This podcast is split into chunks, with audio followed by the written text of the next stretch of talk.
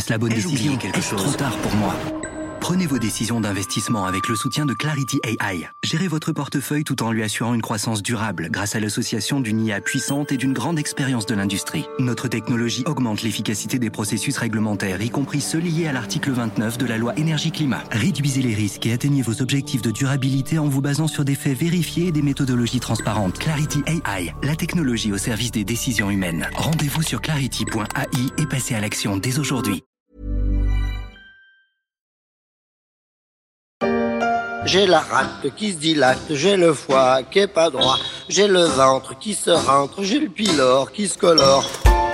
Je ne suis pas bien portant, chantait Fernand Reynaud. Je ne suis pas bien portant, c'est un peu en résumé l'état de FTX et de son patron Sam Bankman-Fried depuis les révélations qui ont conduit à la faillite de la plateforme de crypto. Plus rien ne va, plus rien ne marche et le million de clients se demande s'il reverra un jour son argent. Quelques jours après l'explosion de FTX façon puzzle, on commence à y voir plus clair sur les raisons d'une telle déliquescence de la star de la cryptosphère.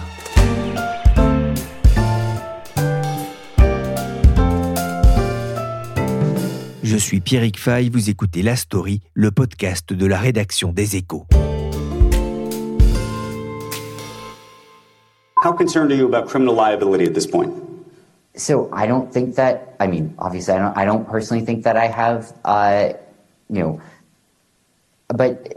Il a pris la parole. Enfin, Sam Bankman-Fried, en t-shirt noir, un rien nerveux et hésitant, au moment de répondre en visioconférence aux questions du journaliste du New York Times, Andrew Ross Sorkin, notamment à la question de sa responsabilité pénale. Myself and my own future, but I don't think this is it. Il faut dire que le placement de FTX sous la protection américaine de la loi sur les faillites n'a pas fini de faire parler dans le monde des cryptos. Le choc est profond et rappelle qu'en l'absence d'une vraie régulation, personne dans le secteur n'est trop gros pour ne pas disparaître. En attendant, le secteur pense ses plaies. L'effondrement de FTX et de ses 131 sociétés a en effet effacé 240 milliards de dollars de capitalisation sur le marché des cryptos en seulement 24 heures. Le nouveau PDG de FTX, John J. Ray, le liquidateur, est aussi en train de faire les comptes. Selon un document judiciaire consulté par l'AFP, la plateforme doit un peu plus de 3 milliards de dollars à ses 50 plus gros créanciers des clients qui auraient perdu chacun entre 21 et 226 millions de dollars. Je n'ose imaginer le montant de l'ardoise avec un million de clients.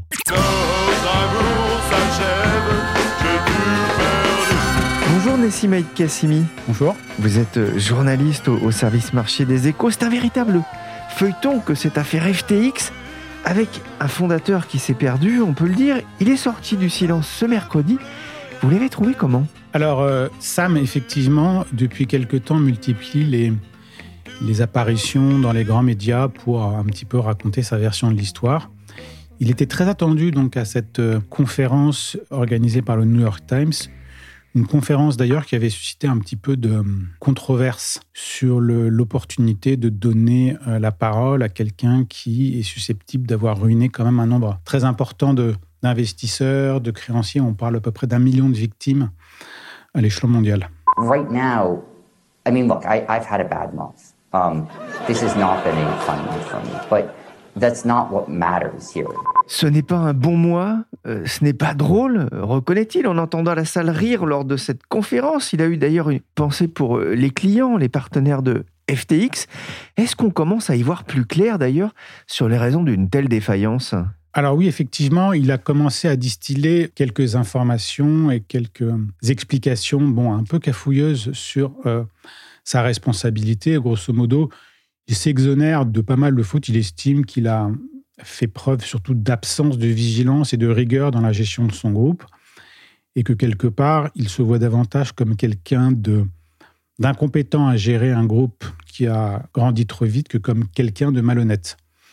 Alors les premières indications qu'on commence à avoir sur cet empire, c'était un empire en fait très peu rigoureux, avec des systèmes de vases communicants en fait entre les diverses activités. Vous savez que dans la gestion traditionnelle et dans le monde financier traditionnel, on ne peut pas euh, faire un petit peu n'importe quoi en, utilisant l'argent d'une activité pour en financer une autre.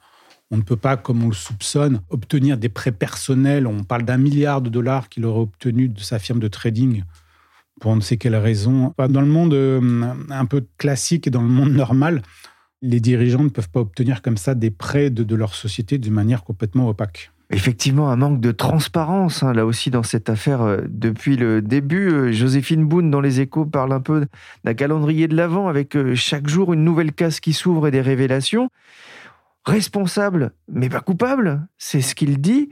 John Ray, euh, qui est chargé de la liquidation, lui, il a eu des mots très durs à l'encontre du, fondateur de FTX. Ah, il n'avait jamais vu ça de, toute sa carrière. Alors, vous savez, John Ray, c'est le euh, liquidateur du groupe Enron, qui était le, fameux groupe de, l'énergie au début des années 2000, qui avait euh, créé tout un système de sociétés opaques, de comptes offshore, etc., pour faire, on va dire, des diverses malversations sur le marché de l'énergie.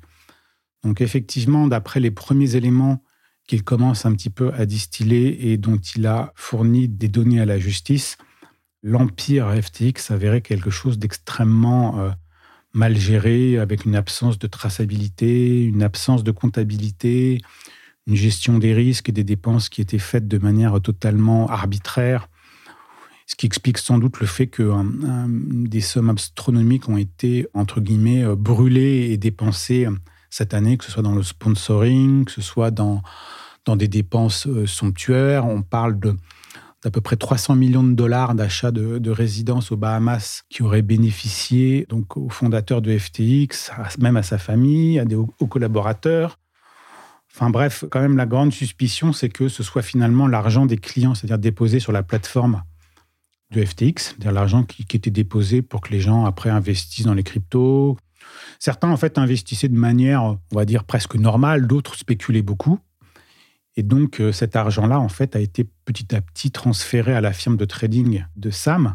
Et en fait, selon des, modalités en fait totalement opaques et à mon, avis dans la totale illégalité. on parle justement, l'enquête montre hein, effectivement le rôle de cette autre société euh, du groupe qui s'appelle Alameda qui est-elle et quels sont ses liens avec FTX Alors, elle avait été créée en fait au, début de la constitution de l'Empire. En fait, c'est d'abord la firme de trading de Sam qui a été créée. Alors donc cette euh, firme de trading en fait faisait du, trading sur les cryptos de manière en fait euh, assez classique. Et dans, un second temps, il a créé donc sa plateforme de trading. Mais petit à petit, en fait, cette firme de trading qui au début semblait prendre des risques entre guillemets raisonnés, s'est mise à spéculer de manière de plus en plus importante elle aurait subi euh, progressivement au cours du temps des, pertes assez importantes en prenant de, grandes positions spéculatives, en empruntant beaucoup, et notamment auprès de sa maison mère. Alors évidemment, cet argent-là ne lui appartenait pas, c'était sans doute l'argent des clients avec lequel le hedge fund a fait des pertes astronomiques. Oui, c'est-à-dire que 30 traders d'Alameda, finalement, ont provoqué la chute de, de FTX Alors oui, ils ont peut-être été l'élément déclenchant, mais la chute, elle est avant tout liée à, à l'absence totale de rigueur, de comptabilité, de gestion des risques. D'ailleurs, il l'a avoué un peu piteusement dans les quelques interviews qu'il a données, c'est qu'il n'y avait en fait aucune gestion des risques dans, dans cette société. La comptabilité, la compliance, tout ça, c'était des choses apparemment qui euh, ennuyaient beaucoup de gens. Et donc, la paperasse était vraiment, entre guillemets, euh, reléguée au second rang. Alors, à mon avis, tôt ou tard, il y aurait eu quand même de gros problèmes dans, ce groupe, même si, on va dire, le, le marché baissier qu'on connaît sur les cryptos depuis à peu près 12 mois a été sans doute euh, l'élément déclenchant. Il y a eu aussi évidemment les, les pertes retentissantes qu'il aurait faites au moment de l'effondrement de Lunaterra. Vous savez, c'est la fameuse crypto stable qui s'était euh, effondrée cette année. Donc petit à petit, en fait, le fonds a pris des positions importantes. Il a investi aussi dans des crypto euh, très petite, illiquide et risquée. Il a investi aussi dans des sociétés euh, non cotées, de telle sorte que maintenant, l'effondrement de l'empire crée une sorte d'effet de contagion dans tout le secteur. Alors que ce soit par les contreparties avec lesquelles traiter le, hedge fund dans le marché, que ce soit par ses participations.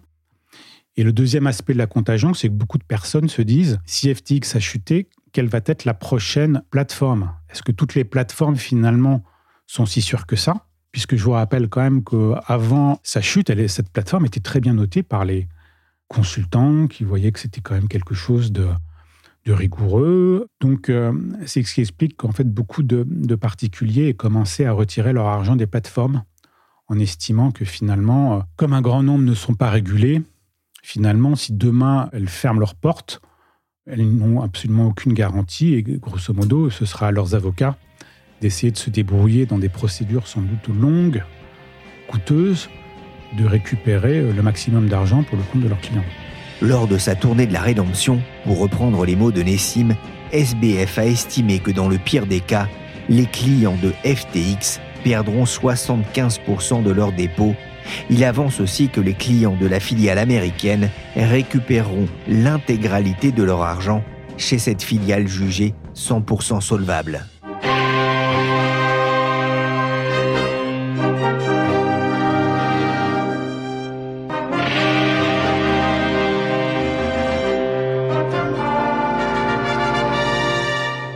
Sam Bankman-Fried attire les projecteurs avec son look de trader cool façon Silicon Valley, mais dans ce scandale, on a vu émerger un autre nom, celui de Caroline Ellison. Caroline Ellison, c'est l'ancienne PDG euh, d'Alameda Research, donc la firme de trading de FTX. Thomas Pontiroli est journaliste aux échos, spécialiste du Web 3.0. Et elle a rencontré euh, Sam Bankman-Fried donc en tant que tradeuse quantitative chez Jane Street dans une précédente vie.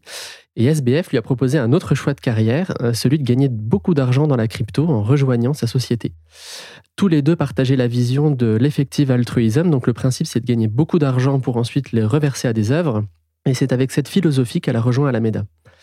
Caroline Ellison est la fille de Glenn Ellison, le directeur du département d'économie du MIT, et qui a la particularité d'avoir travaillé avec Gary Gensler, qui est l'actuel président de la SEC, donc le gendarme de la bourse américaine, chargé désormais d'enquêter sur le scandale FTX. Vous n'oubliez pas, bien sûr qu'avec Télémagouille on en a plein les fouilles. Formidable. c'est quelqu'un qui est bien né, euh, une jeune femme brillante, mais avec des idées euh, assez iconoclastes dans le monde des affaires. Alors, Caroline Ellison tenait un Tumblr qu'elle a supprimé le jour de la faillite de FTX et dans lequel elle racontait sa vision du monde. Donc, on y découvre une vision très traditionnelle où la femme doit rester au foyer, selon elle, je cite, hein, n'est pas faite pour faire carrière, mais aussi, elle avouera sur Twitter qu'elle prend de l'amphétamine tous les jours. Elle décrit combien une vie sans amphétamine prise de façon quotidienne est stupide, je cite toujours. Elle raconte aussi euh, sa vision des relations humaines et décrivait euh, ses relations avec ses collaborateurs chez Alameda, donc dans le penthouse aux Bahamas, comme étant un harem impérial chinois dans lequel devait y avoir des luttes de pouvoir entre différents prétendants euh, sexuels. Le portrait d'une jeune fille brillante qui a lu le deuxième tome de Harry Potter seule à 5 ans et qui a présenté une étude sur le prix des peluches à son père lorsqu'elle avait 8 ans. Mais on le voit, un double visage qui a aussi retenu euh, l'attention des médias. Caroline Ellison avait été euh, distinguée par Forbes comme étant l'une des 30 entrepreneuses de moins de 30 ans les plus prometteuses. Et euh, elle a déclaré dans une interview que si elle devait se donner un conseil à elle-même plus jeune, de façon assez ironique, c'était d'être moins hostile au risque. Oui, c'est assez ironique parce qu'en matière de risque, on peut dire qu'Alameda euh, bah, se posait là. Hein. Alameda se distinguait par son fort appétit pour le risque, qui était justement porté par Caroline Ellison. Sur son Tumblr, elle écrira que les effets de levier importants sont injustement bons. Pourquoi? Parce que lorsqu'on parie de façon démesurée euh, sur un actif, eh bien, on peut perdre sa mise initiale, mais par contre, le gain escompté est infini. Donc elle trouvait stupide de ne pas tenter le risque. Risque, Jonathan et Jennifer, les justiciers milliardaires. L'amour du risque avec Sam et Caroline dans le rôle de Jonathan et Jennifer. Sam, car il y a aussi un autre personnage qui apparaît aussi chez Alameda, c'est Sam Trabucco. Sam Trabucco, c'est l'ancien PDG euh, adjoint de Caroline Ellison qui est parti au mois d'août. Il a déclaré sur Twitter Si j'ai appris quelque chose chez Alameda, c'est bien comment prendre de bonnes décisions, là aussi de façon ironique, et quitter Alameda est la meilleure décision pour moi. Alors Sam Trabucco, lui aussi, c'est un adepte des jeux de poker et de blackjack. Et euh, d'après Bloomberg, c'est là qu'il a aiguisé son instinct de joueur. C'est aussi un ancien trader quantitatif, mais on voit que comme Caroline Ellison, il a vite remisé ses bases en mathématiques Pour se fier à son instinct et au goût du risque, il a déclaré aussi qu'il se fiait beaucoup aux tweets d'Elon Musk, notamment sur le Dogecoin, pour prendre des paris hyper spéculatifs. Sam Trabucco, qui a démissionné de son poste de co-directeur général en août, laissant Caroline Ellison comme unique PDG d'Alameda. Ce diplômé du MIT n'a pour l'heure été publiquement accusé d'aucun acte répréhensible. Il va peut-être pouvoir retourner à la création de mots croisés. Il en avait publié quelques-uns dans le New York Times alors qu'il était encore à l'université. On a vu le rôle de Caroline Ellison euh, au sein euh, d'Alameda euh, et notamment ses prises de risques inconsidérées, ou en tout cas qui sont apparues inconsidérées, surtout avec ce retournement du marché des cryptos depuis le début de l'année. Nessim, quel rôle a eu SBF dans, ces dérives? En fait, apparemment, il était quand même, il a pris des positions qui semblaient contraires, entre guillemets, peut-être à l'avis de ses traders, comme c'était le, gérant fondateur emblématique. Je pense que même s'il y avait un très faible contrôleur des risques, il ne pouvait absolument pas contredire euh, Sam, qui était le, trader en chef, qui était le fondateur, qui était quelqu'un de charismatique. Alors après, il y a aussi les, journaux américains commencent à, donner quelques détails de la vie, entre guillemets, trépidante euh, du fondateur de FTX. Vous savez, c'est quelqu'un qui était insomniaque, qui dormait très peu, hyperactif, qui faisait 10 000 choses à la fois. Est-ce que quelque part, ça n'a pas été aussi une forme de burn-out, entre guillemets, qui aurait commencé à précipiter cette prise de risque? Est-ce que je pense que les semaines et les mois qui vont venir vont sans doute révéler pas mal de choses sur euh, cette personnalité qui reste assez atypique euh, dans ce milieu. Vous savez, la, la presse de, la Silicon Valley, la, la presse techno spécialisée l'avait un peu vite baptisé comme une sorte de nouveau Steve Jobs des cryptos. Ils aimaient bien ce personnage. Alors même que l'aura de Mark Zuckerberg quand même sérieusement pâli. Je pense que le, milieu tech aussi voulait voir un petit peu, voulait trouver un peu un nouveau héros, entre guillemets, un nouveau chevalier blanc. Et puis je pense que son look, vous savez, de petit génie de l'informatique et d'étudiant, on va dire, un peu modèle. Je pense que c'était un storytelling qui plaisait en fait à beaucoup de personnes. Mais euh, il faut reconnaître et rappeler qu'il avait quand même euh, séduit tous les plus grands investisseurs institutionnels. Américains, Xide, par exemple, du, fond, du plus grand fonds tech euh, dans le monde des hedge funds, Tiger, vous avez le, fonds singapourien Temasek. Beaucoup de gens, en fait, ont investi dans FTX. Alors, le problème, c'est que euh, ils étaient quand même censés faire des, ce qu'on appelle des opérations de due diligence, c'est-à-dire de longues semaines, voire parfois de mois de contrôle, de vérification avant d'investir. Alors maintenant, évidemment, dans le contexte actuel, tout le monde un petit peu se défausse. Mais en fait, je pense que quelque part, les gens se sont sentis rassurés par le fait que, en fait, ces investisseurs de premier plan avaient investi dans FTX. Et quelque part, ils y ont investi aussi un peu euh, de manière, on va dire, entre guillemets, moutonnière. Ça rappelle un peu un autre dossier, un Terranos, dont on a parlé euh, dans, euh, dans la story. Hein. Je vous invite d'ailleurs à réécouter euh, ce podcast. Alors Steve Jobs, il avait son pull à coule roulé. SBF, lui, c'est son célèbre t-shirt noir. Il le portait encore lors de cette conférence de presse. L'enquête est toujours en cours, mais au centre de l'attention, il y a aussi un, un lieu, vous en avez dit un petit mot tout à l'heure, un penthouse de 1100 mètres carrés aux Bahamas, dans la marina d'Albanie à Nassau, moi j'y soignerais bien ma dépression. Hein. Ah oui, alors c'était un peu une sorte de lieu des lofters, des lofters des cryptos en fait, qui étaient pour la plupart les, hauts dirigeants d'Alameda et du FTX qui vivaient un petit peu dans une sorte de colocation de luxe dans les Bahamas, dans une résidence, on va dire, euh, privée. Donc en fait, c'était un, un, monde, il y avait, je crois, de me rappeler, il y avait à peu près 150 à 200 personnes du groupe qui vivait dans les Bahamas. Certains d'ailleurs ne vivaient pas nécessairement très bien cet éloignement. Et quelque part, il y avait une atmosphère un peu euh, comme dans certains groupes de la tech, davantage quelque chose qui ressemblait plus à une sorte de campus où les gens étaient toujours en permanence entre eux, que ce soit en termes de, loisirs. Et, et quelque part, c'est ce qui fait dire aux enquêteurs que il ne pouvait pas y avoir finalement de muraille de Chine entre les activités, puisque toutes les personnes passaient leur temps ensemble discuter ou autre, etc.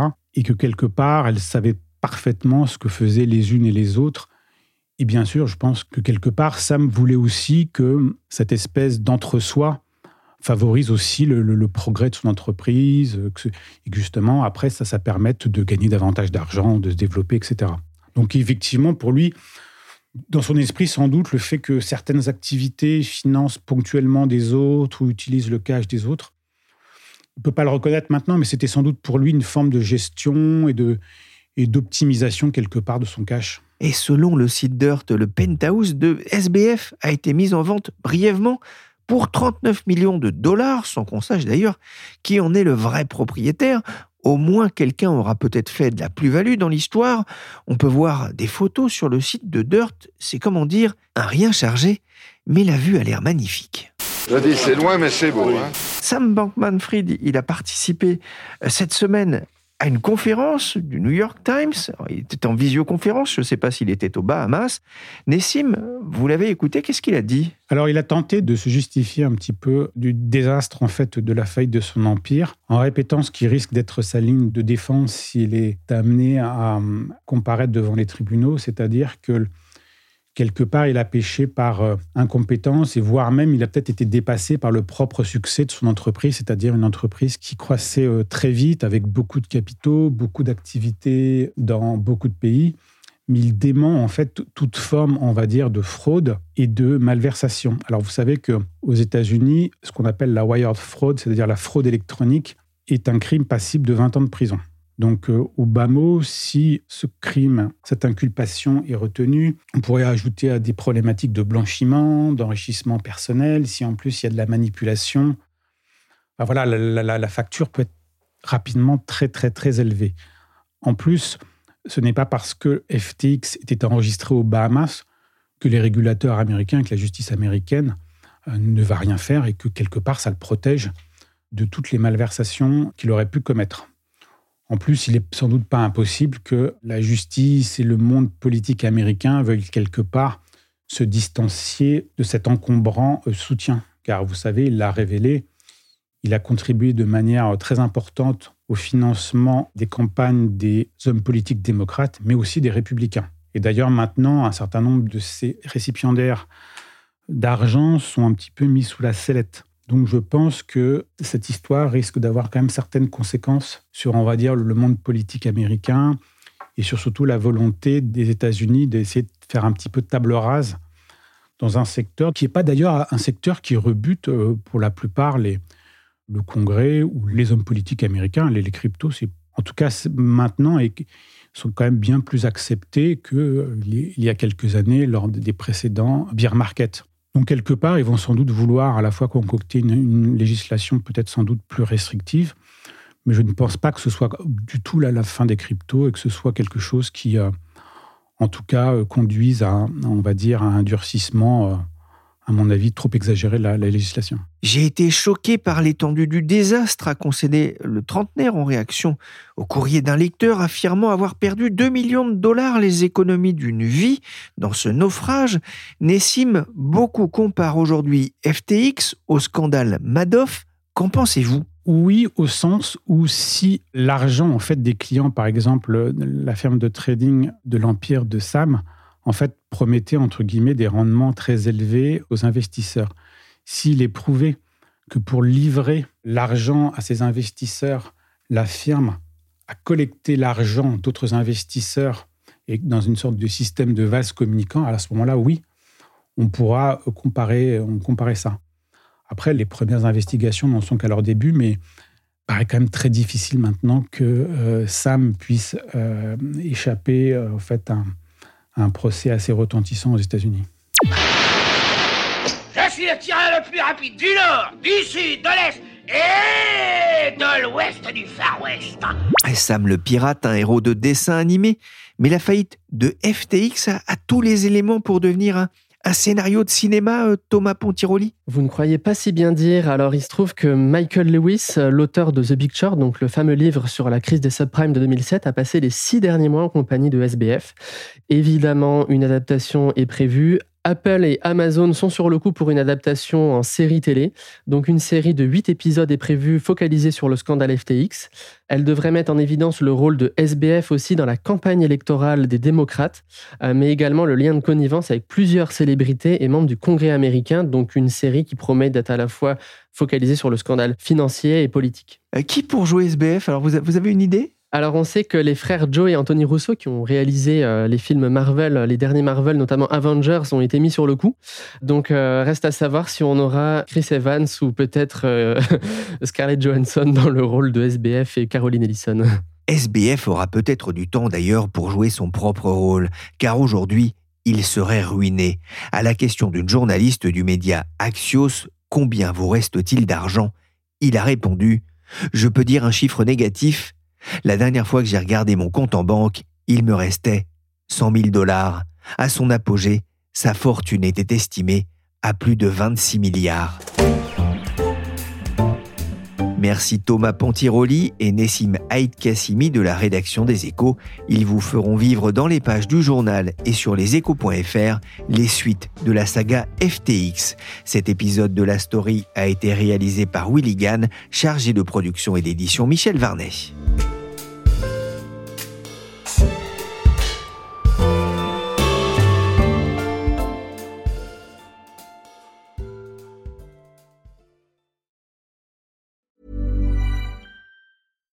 When we're on a budget, we still deserve nice things. Quince is a place to scoop up stunning high-end goods for 50 to 80% less than similar brands. They have buttery soft cashmere sweaters starting at $50, luxurious Italian leather bags, and so much more. Plus, Quince only works with factories that use safe, ethical, and responsible manufacturing. Get the high-end goods you'll love without the high price tag with Quince. Go to quince.com/style for free shipping and 365-day returns. When you need mealtime inspiration, it's worth shopping Kroger, where you'll find over 30,000 mouthwatering choices that excite your inner foodie. And no matter what tasty choice you make, you'll enjoy our everyday low prices, plus extra ways to save, like digital coupons worth over $600 each week. You can also save up to $1 off per gallon at the pump with fuel points. More savings and more inspiring flavors make shopping Kroger worth it every time. Kroger, fresh for everyone. Fuel restrictions apply.